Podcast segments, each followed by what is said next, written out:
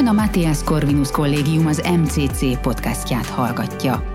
Tudjon meg rólunk többet az mcc.hu honlapunkon, Facebook, Instagram és Twitter csatornáinkon, valamint olvassa professzoraink, külső szerzőink és diákjaink írásait korvinák.hu tudásbázisunkon. Szeretettel köszöntjük a hallgatóinkat. Itt a mikrofonnál Setényi János, az MCC Tanuláskutató Intézetének igazgatója, és mai beszélgető partnerem dr. Halász Gábor oktatáskutató, az ELTE professzor emeritusa és az MCC Tanuláskutató Intézetének kutatója. Gábor a Magyarországon is intézetvezető volt, sokáig oktatáskutató intézeteket vezetett, ezen kívül az OECD Oktatáskutató Intézetének, a szerinek a, a, az igazgatásában is sok-sok éven át részt vett. Utazó, tanácsadó és elemző, tehát erről az egész globális ügyről, globalizációról és az oktatásról ezen belül saját személyes tapasztalat tömege van. Nyilvánvalóan az Európai Uniónak, a Világbanknak és más nagy nemzetközi szervezeteknek is dolgozott. Az első kérdésem tulajdonképpen az, hogy a, az EU alapító okiratai szerint az oktatás az egy nemzetállami szuverén ügy. Tudjuk, hogy ma már ez egy sokkal árnyaltabb kérdés, de ez a kiinduló pontunk, és általában ugye hallgatóink egy jó része úgy gondolja, hogy különösen az oktatásban a kurikulum, tehát a tartalmak, az, az egy tényleg erősen helyi, regionális és nemzeti ügy. Ehhez képest mennyire van 2022-ben behálózva a világ oktatás ügye, és mennyire globalizált ez az egész? Hát, mint tudjuk, az oktatási rendszerek nemzetállami keretek között alakultak ki, és most is nemzeti, alapvetően nemzetállami keretek között működnek, ugyanakkor már a kialakulásukat is óriási mértékben meghatározták nemzetközi hatások.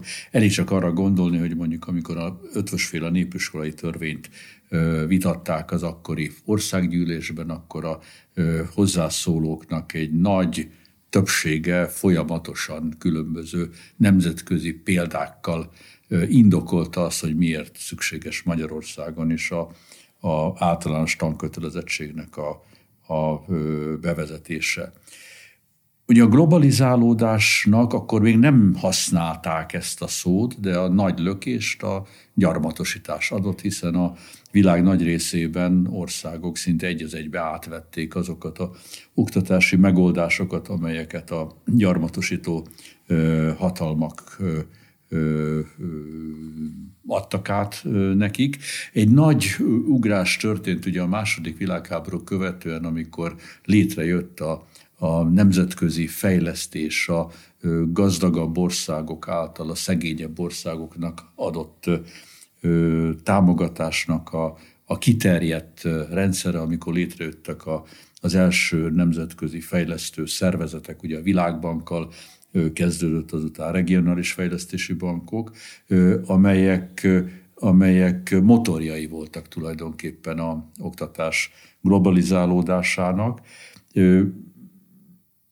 ez nem csak, ez ugye regionálisan is történt, például mondjuk egy példát hadd mondjak a dél-kelet, kelet-ázsiai régióban a, a ottani országoknak a szövetsége, az ASEAN, ami, ami utánozni próbálja az Európai Uniót a, a regionális integráció területén, és hát általánossá vált az, amit a, a szakpolitikák kölcsönzése, vagy a szakpolitikai tanulásnak nevezünk.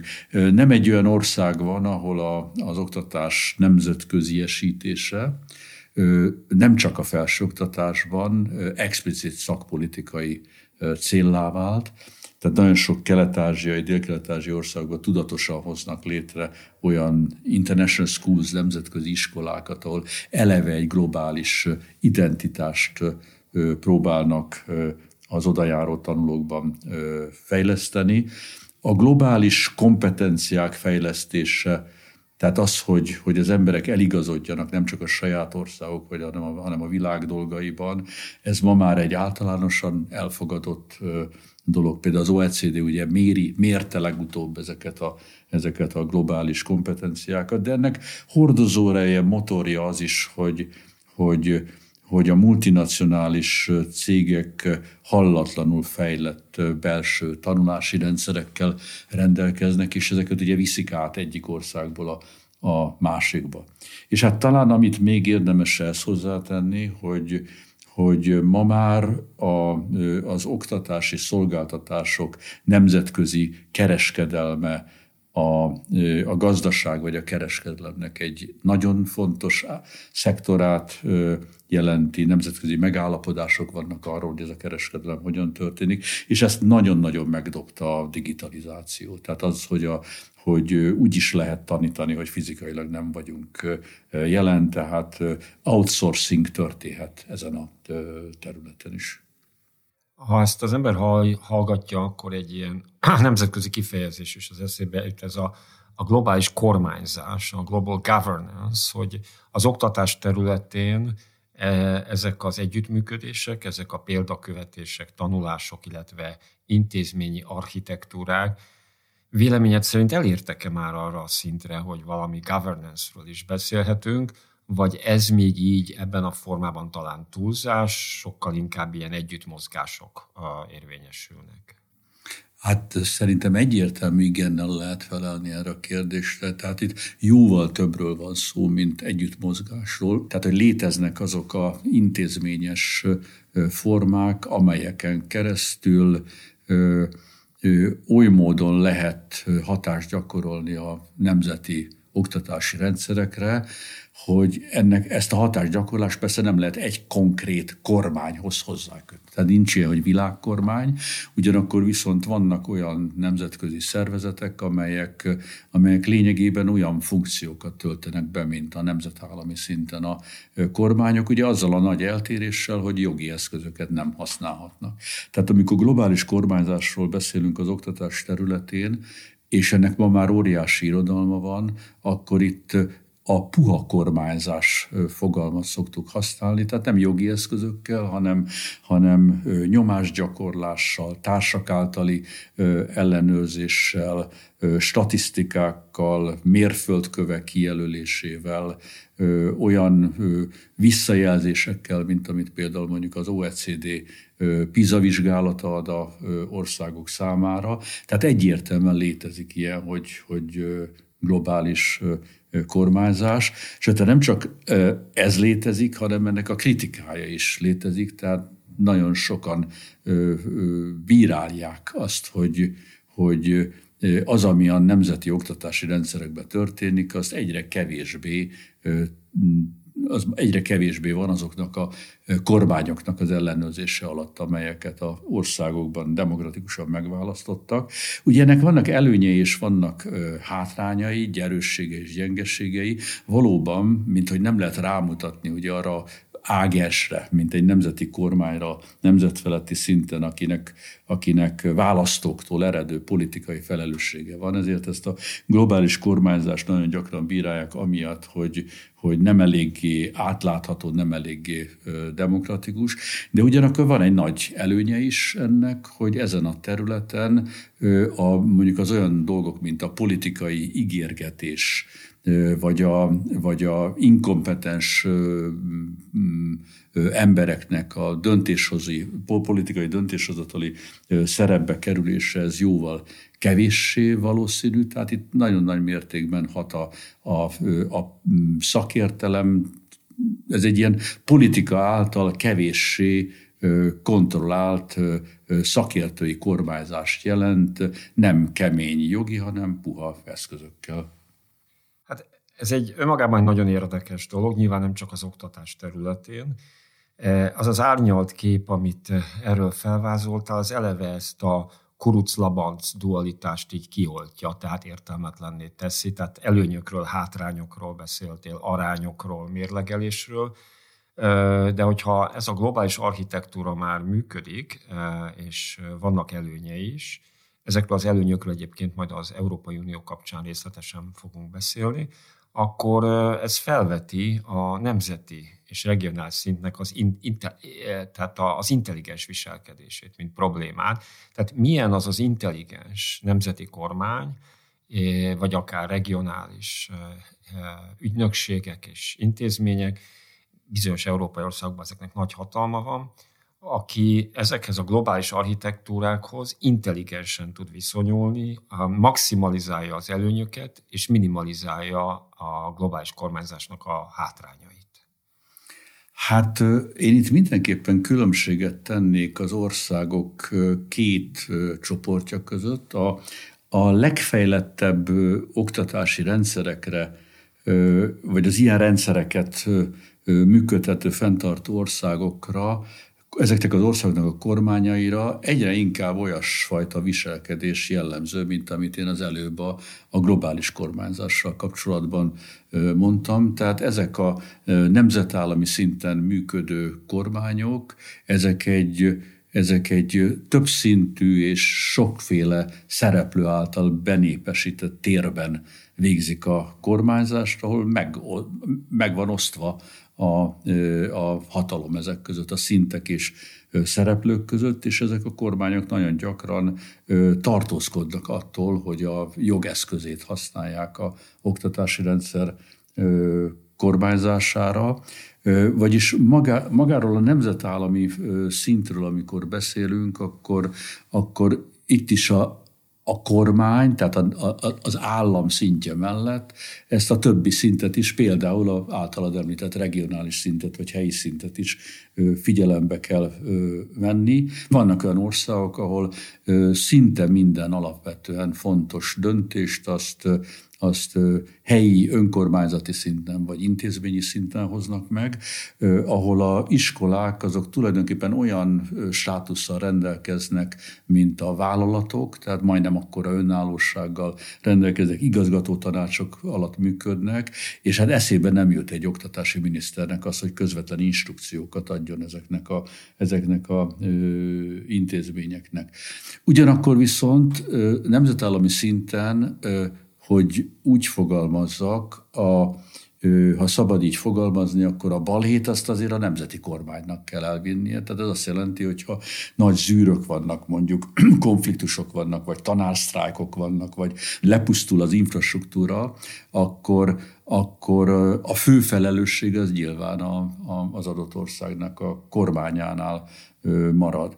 De még azokban az országokban is, ahol ilyen, ilyen ilyen decentralizált struktúrák működnek, különösen akkor, hogyha nem fejlett országok, bár a fejlett országokban is így van, a kormányoknak van egy alapvető modernizációs feladata, tehát túl azon, hogy a megszokott alapvető közpolitikai célokat érvére kell juttatniuk az oktatási rendszerekben, az oktatási rendszert arra használják, hogy javítsák az adott országnak a, a versenyképességét, a globális piacon való való képességét, hogy helytálljon, és ezért ilyen modernizáló, fejlesztő szerepet töltenek. Hát ez különösen látványosan megfigyelhető mondjuk megint csak dél-kelet-ázsiai példákat mondjak, mondjuk olyan helyeken, mint, mint Szingapur, vagy, vagy, vagy Malajzia, vagy Indonézia, vagy korábban, de most is Dél-Korea, Japán, tehát ezek a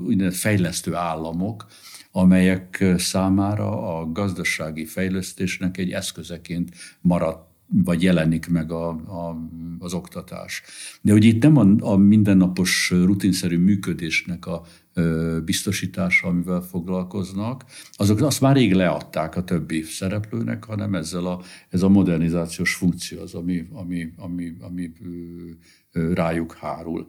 Na most a regionális szintet is kérdezted, Ugye amikor regionális szintről beszélünk, akkor mindig egy ilyen bizonytalanság van bennünk, hogy most a nemzet alatti regi- regionális szintről beszélünk, vagy pedig a, a nagy eh, nemzeteken átívelő regionális szintről beszélünk. Hogyha gond, gondolom, hogy ebben az esetben a kérdés a nemzet alatti regionális szintre vonatkozott. Hát ugye ez jellegzetes formája ennek az, ami a, amit a szövetségi országokban lehet a, megfigyelni, tehát Ausztria, Németország, Egyesült Államok, Kanada és sok-sok más ország, ahol esetenként olyan mértékű önállósága van ezeknek a tartományoknak, régióknak, belső államoknak, hogy a szövetségi színnek szinte alig van szerepe. Ezért ezeket az országokat néha úgy szokták leírni, hogy, hogy, hogy nagyon-nagyon decentralizált országok, de hát előfordulhat, mondjuk Németországban, nekem Németország soha nem egy decentralizált ország volt, hanem 16 centralizált kis rendszer, ahol mindegyiknek megvolt, vagy megvan a maga oktatási minisztériuma. A regionális szint egy sor országban azért is felértékelődik, mert a a gazdasági fejlődés, a munkaerőpiac jellegzetesen olyan jelenségek, folyamatok, amelyeknél a regionális színek meghatározó szerepe van, és abban a pillanatban, amikor ebben az egészben a humán erőforrás fejlesztés is jelen van, akkor nem is tud működni az egész, hogyha nincsen kifejezetten regionális ö, oktatáspolitika. Ugye ennek a fejlesztő államnak a, a, egy feladata a globális dolgoknak a fordítása, intelligens fordítása és a kísérletekkel e, szétterítése, megnézvén, hogy a helyi e, kontextusban mi az, ami működőképes, és mi az, ami kevéssé. E, van-e olyan, tehát ez a, ez a top-down ügy, jó, jó, tehát egy intelligens szűrővel, de van-e olyan, látsz olyat, amikor bottom-upként is működik, tehát innovatív régiók, ügynökségek vagy nemzeti kormányok töltenek föl agendákat a globális kormányzásnak a műhelyeibe. Hát ugye ez a folyamat, amiről beszélsz, ezt meg lehet figyelni nemzeteken belül is, és meg lehet figyelni nemzetfeletti globális szinten is. A legfejlettebb rendszerekre általában jellemző az, hogy hogy a vezetőik tudatában vannak annak, hogy a probléma megoldás, a problémáknak egy jelentős része az egyszer nem oldható meg nemzeti szintű menedzseléssel, ezért tudatosan intelligens, lokális ágenseknek a, a megteremtését próbálják elérni. Mondjuk nagyon jól lehet ez látni, ez például egy olyan rendszerben, vagy olyan országban, mint, mint Szingapur, amely első pillantásra úgy tűnik, mintha mindent kézbe tartana a kormány, de ha megnézzük a kormánypolitikának, hogy mely, melyek a legfontosabb prioritásai, akkor az éppen az, hogy minden egyes iskola intelligens innovációkat, kezdeményezéseket hordozó ágensé tudjon vállalni.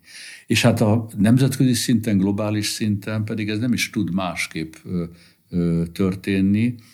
Tehát amikor globális szakpolitikákról beszélünk, tehát olyanokról, amelyek amelyek az egész Föld, vagy a Föld nagy részén jellemzőek, ezek általában nem globális szinten születtek, ezek egy, vagy két, vagy három országban már működtek évek óta, és tulajdonképpen a, a, a globális szereplők megtanulták tőlük.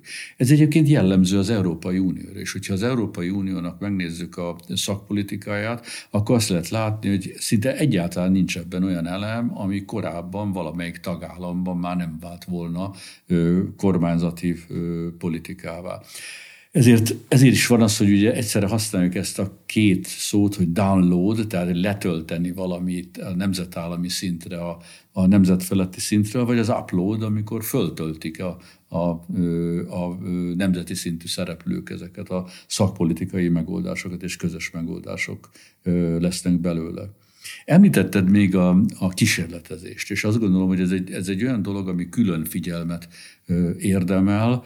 Ma azt gondoljuk, hogy a, a szakpolitikák megalkotásának és elterjesztésének egy meghatározó eleme, és kell, hogy ilyen eleme legyen, az, amit szakpolitikai kísérletezésnek, policy experimentation nevezünk. Nagyon eltérőek ilyen szempontból az országok, tehát vannak olyan országok, ahol alig látunk kísérletezést, máshogy pedig elképzelhetetlen, hogy valamilyen szakpolitikát úgy vezessenek be, hogy ezt előtte lokálisan nem ö, próbálják ki.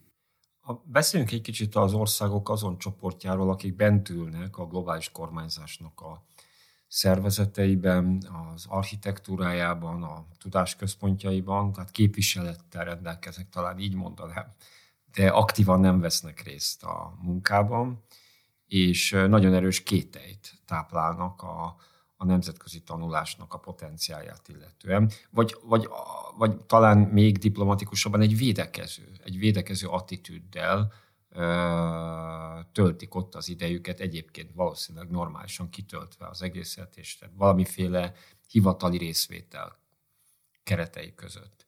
Nekem az OECD-ben vannak emlékeim, de ezek tehát nem akarom bántani az érintett országot, amikor portugálok voltak a híresek a 90-es évek vége felé arról, hogy ebédig maradtak az üléseken, és utána elmentek, eltűntek Párizsban a vásárolni. Portugál azóta egy jóval innovatívabb országá vált. Látom, a kedves hallgatók nem látják, hogy Gábor bólogat. Különösen az oktatás területén erőteljesen kezdeményez, tehát nem, ne ezeket az országokat, de számos ilyen országgal dolgoztál együtt milyen élményed van róluk, ezekről a képviselőkről?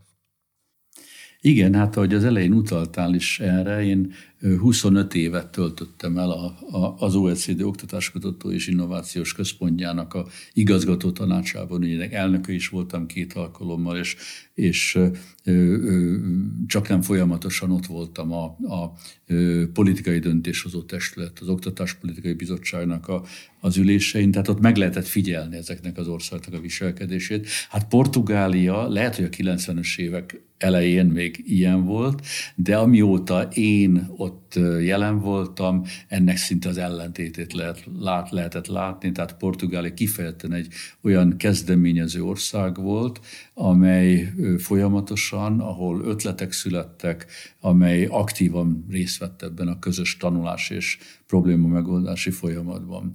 Nos, valóban ugye van a diplomáciának egy olyan hagyománya, ahol a hangsúly a protokollon, a udvariasságon, vagy éppen ennek az ellentéte, az érdekérvényesítésem van, de az olyan szervezetekben, mint amilyen az OECD, és nem csak az OECD, de mondjuk az egy jó példa erre, ott alapvetően a jellemző az, hogy azért mennek oda az országok, vagy azért küldik oda a képviselőt, mert meg akarják osztani a problémáikat egymással, és egy közös probléma megoldási folyamatban akarnak részt venni. Ebben a közegben hogyha valaki úgy viselkedik, mint 90 előtt a, a portugálok, akkor ez egy rendkívül diszfunkcionális dolog. Hát az olyan, mint hogyha valaki iskolában az órán aludna, és nem ragadja meg az alkalmat arra, hogy ott fölszedjen ö, valamit. De hát valóban van ilyen, hogy lényegében a, a közösségi nyomásnak engedve, vagy presztis megfontolásokból formálisan ö, van jelen egy ország, vagy a képviselői az ilyen szervezetekben, én mindig ilyen, ilyen sajnálkozással szoktam figyelni, hogyha ilyen, ilyen megjelent, hiszen itt az elhalasztott lehetőségek jelennek meg. Hát, hogyha egyszer tanulási lehetőség van valahol, akkor miért ne vegyen részt ebben a, a, az ember? Na most, vagy egy ország. Na most az tény, hogy az előfordulhat, hogy egy ország mondjuk a, a, a fejletlensége miatt, vagy, a, vagy a, azért, mert nagyon kevés olyan dolog történik a saját rendszerében, amit érdemes mással megosztani egy ilyen, egy ilyen védekező attitűdbe kerül, de hát ez egy óriá, ez, ez a lehetőségeknek a, a ö, elszalasztása. Beszéljünk akkor a kicsit az Európai Unióról, e, ilyen tanulási platform értelemben. Egyszer egy argentin oktatási miniszter, egy miniszter helyettes mellé ültettek egy vacsorán, és ő hosszasan beszélt, elég keserűen arról, hogy a Latin Amerika megmentése az lenne, ha egy Európai Unióhoz hasonló szervezet alakulna ki. Tudnik, náluk a felsőoktatás az egy rendkívül egyszerű dolog, aki bármilyen jelentősebb dolgot produkál, azt néhány éven belül a, a Miami Egyetemen, vagy tehát az Egyesült Államok déli nagy egyetemein, ahol nagyon bejáratottak a spanyol nyelvű professzorok, tehát oda szerződtetik át, és egy argentin felsőoktatásügyi miniszternek lényegében az a dolga, hogy olyan ösztöndi programokat írjon ki, hogy ezek a befutott, Amerikában befutott professzorok néha legalább hazatérjenek, és valamit átadjanak a laborokba, meg az előadókba a, az Argentinában rekett fiatal generációknak. E, e, és ő azt mondta, hogy az Európai Unió oktatási programjának az egyik legcsodálatosabb jellemzője az pont az, hogy a Európa egyik legjelentősebb agráregyetemে például, amelyik történetesen ugye holland, egyenrangú partnerként kooperál egy olyan egyetemi hálózattal, egy ilyen programban, amelyikben lengyel, magyar, cseh és más agráregyetemek is vannak, a franciák, németek és mondjuk az osztrákok mellett, és mindenki tanulhat mindenkitől, tehát nincs direkt hatalmi struktúra és erőfölény ezekben a tanulási platformokban. És ez Latin Amerikából teljesen hiányzik. Ekkoriban még Dél-Kelet-Ázsiában is hiányzott ez a dolog, de ők időközben létrehoztak valamit, ugye az ASEAN szövetségen keresztül, amit te aktívan szemlélsz és kommentálsz is a szakmai kapcsolatrendszereden belül. Tehát ennek tükrében osztod-e az argentin oktatási miniszternek ezt a csodálatát az európai networkök, projektek és tanulási platformok ügyében? Hát igen, azt gondolom, hogy ez egy nagyon tanulságos sztori, amit mondtál. Az, aki jár a világban, az minden, mindentől innen Európából, ezekbe a régiókba elutazik, az mindentől megtapasztalja azt, hogy, hogy az Európai Unióval kapcsolatban felmerülő az olyan kétségek, amelyek, amelyek mindenütt megfigyelhetők itt a EU országokban. Tehát ez az euroszkepticizmus, ez nem egy magyarországi sajátosság. Ezt nem értik az EU-n kívül, tehát egy csodálattal tekint mindenki Ázsiában, Afrikában, Dél-Amerikában erre a képződményre, amit, és irigyelnek minket, minket ezért. Ugye az Európai Unió egy valóban egy sajátos képződmény, nem véletlenül a szakirodalom maga gyakran használja ezt a metaforát, hogy különös állatfajta, tehát valami olyan képződmény, amire nincs példa a, világban, ez egy teljesen egyedi képződmény. Ugye itt vannak hatalommal rendelkező supranacionális intézmények az EU-n belül, az Európai Bizottság vagy a, vagy a Európai Bíróság, vagy hát valamennyire ugye az Európai Parlament is, amelyek semmilyen módon nem függnek a nemzeti kormányoktól, és ugyanakkor igen komoly hatalommal rendelkeznek.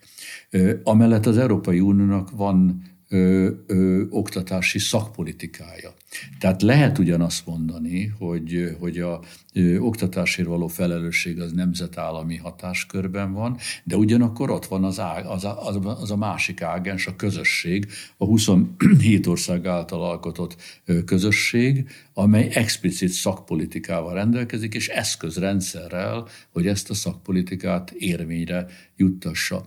Ugye ennek az eszközrendszernek csak az egyik elemét alkotják azok a, azok a pénzügyi források, amelyekből például az oktatási programokat, Erasmus meg hasonlókat finanszíroznak, de ennél jóval nagyobb az unió fejlesztési politikára fordított pénze, amely még akkor is szolgálhat oktatási célokat, hogyha explicit módon nem ez fogalmazódik meg. Tehát valóban mondhatjuk azt, hogy az Európai Uniónak, hogy az oktatáspolitika az nem olyan értelemben közös politika terület, mint mondjuk az agrárpolitika vagy a versenypolitika, ugyanakkor viszont olyan szakpolitikai területeken belül, mint például a foglalkoztatáspolitika, ami közös politika, vagy a ö, szociálpolitika, ö, az ilyen területeken belül rengeteg oktatási elem megjelenik.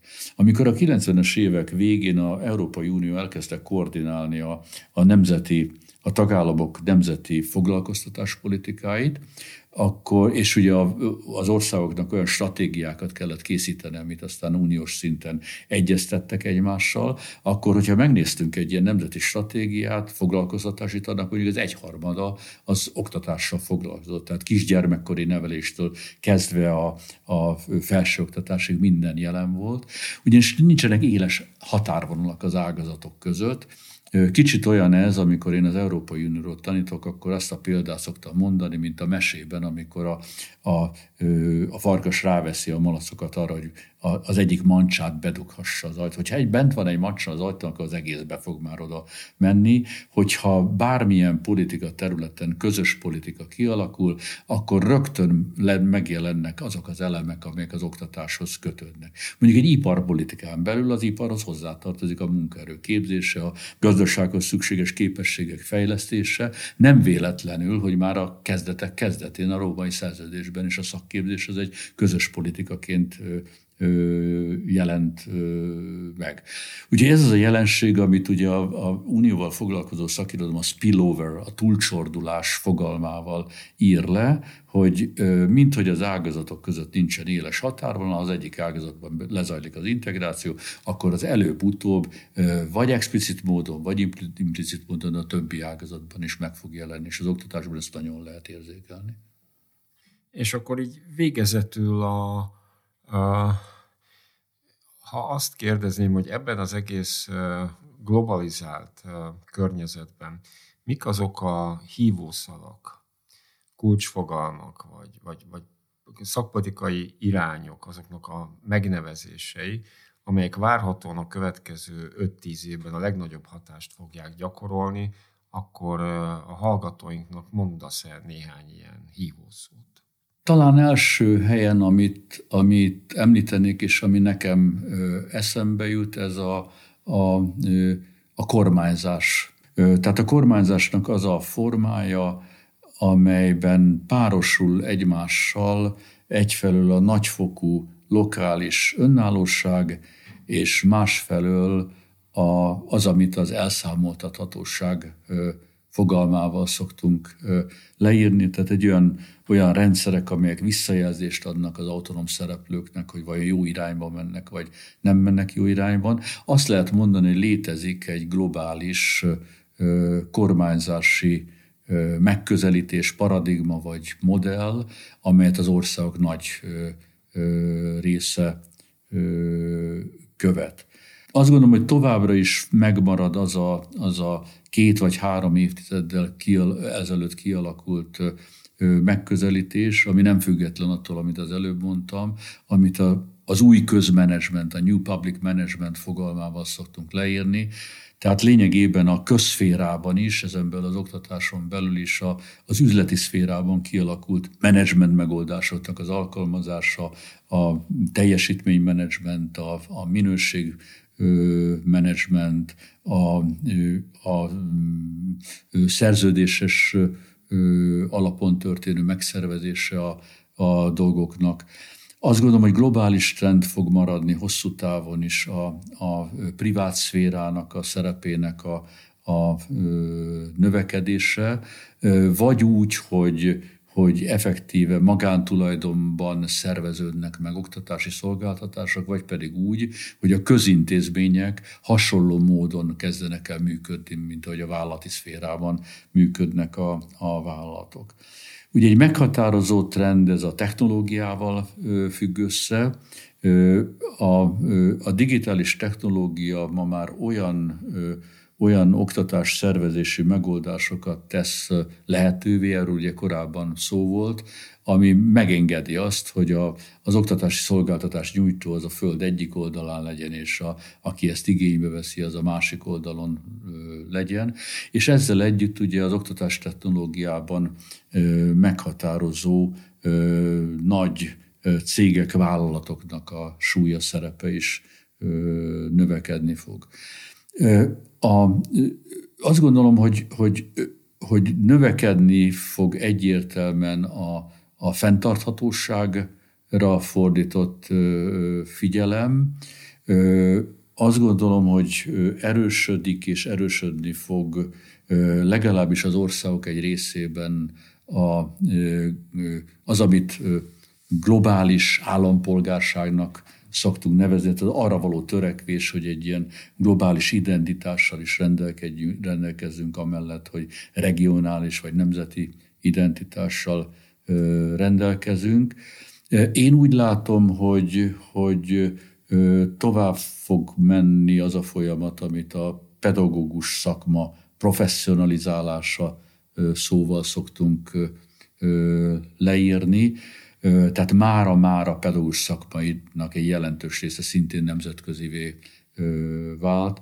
Ugye az OECD-ről volt szó, szó volt korábban, hát az OECD-nek az ülései mindig ott vannak a velünk, a, a, vagy ott voltak velünk a, a nemzetközi pedagógus szakszervezeteknek a képviselői. Ugye globális szinten ők nem bérharcokat folytatnak, hanem egyszer részt vesznek a közös probléma megoldásban. Azt gondolom, hogy egy globális trendként fog megmaradni és erősödni az, amit leggyakrabban a tényeken alapuló szakpolitika alakításnak szoktunk nevezni, amikor amikor az, hogy milyen szakpolitikai megoldásokat választunk, az alapvetően nem egyszerűen ö, érdekektől függ, hanem attól, hogy a, hogy a, a, a kutatás vagy a tudásmenedzsment milyen megoldásokat produkál a politika, szakma, politika számára. Tehát lényegében egyfajta ilyen racionalizálódása folytatódik a, a politikának globális szinten sokkal inkább, mint nemzeti szinten. Halász Gábor, köszönöm szépen a beszélgetést. Köszönjük, hogy meghallgatta ezt az MCC podcast epizódot. További híreinket és tartalmainkat megtalálhatja az mcc.hu honlapon, valamint Facebook, Instagram és Twitter csatornáinkon. Professzoraink, külső szerzőink és diákjaink írásaiért keresse fel korvinák.hu tudásbázisunkat.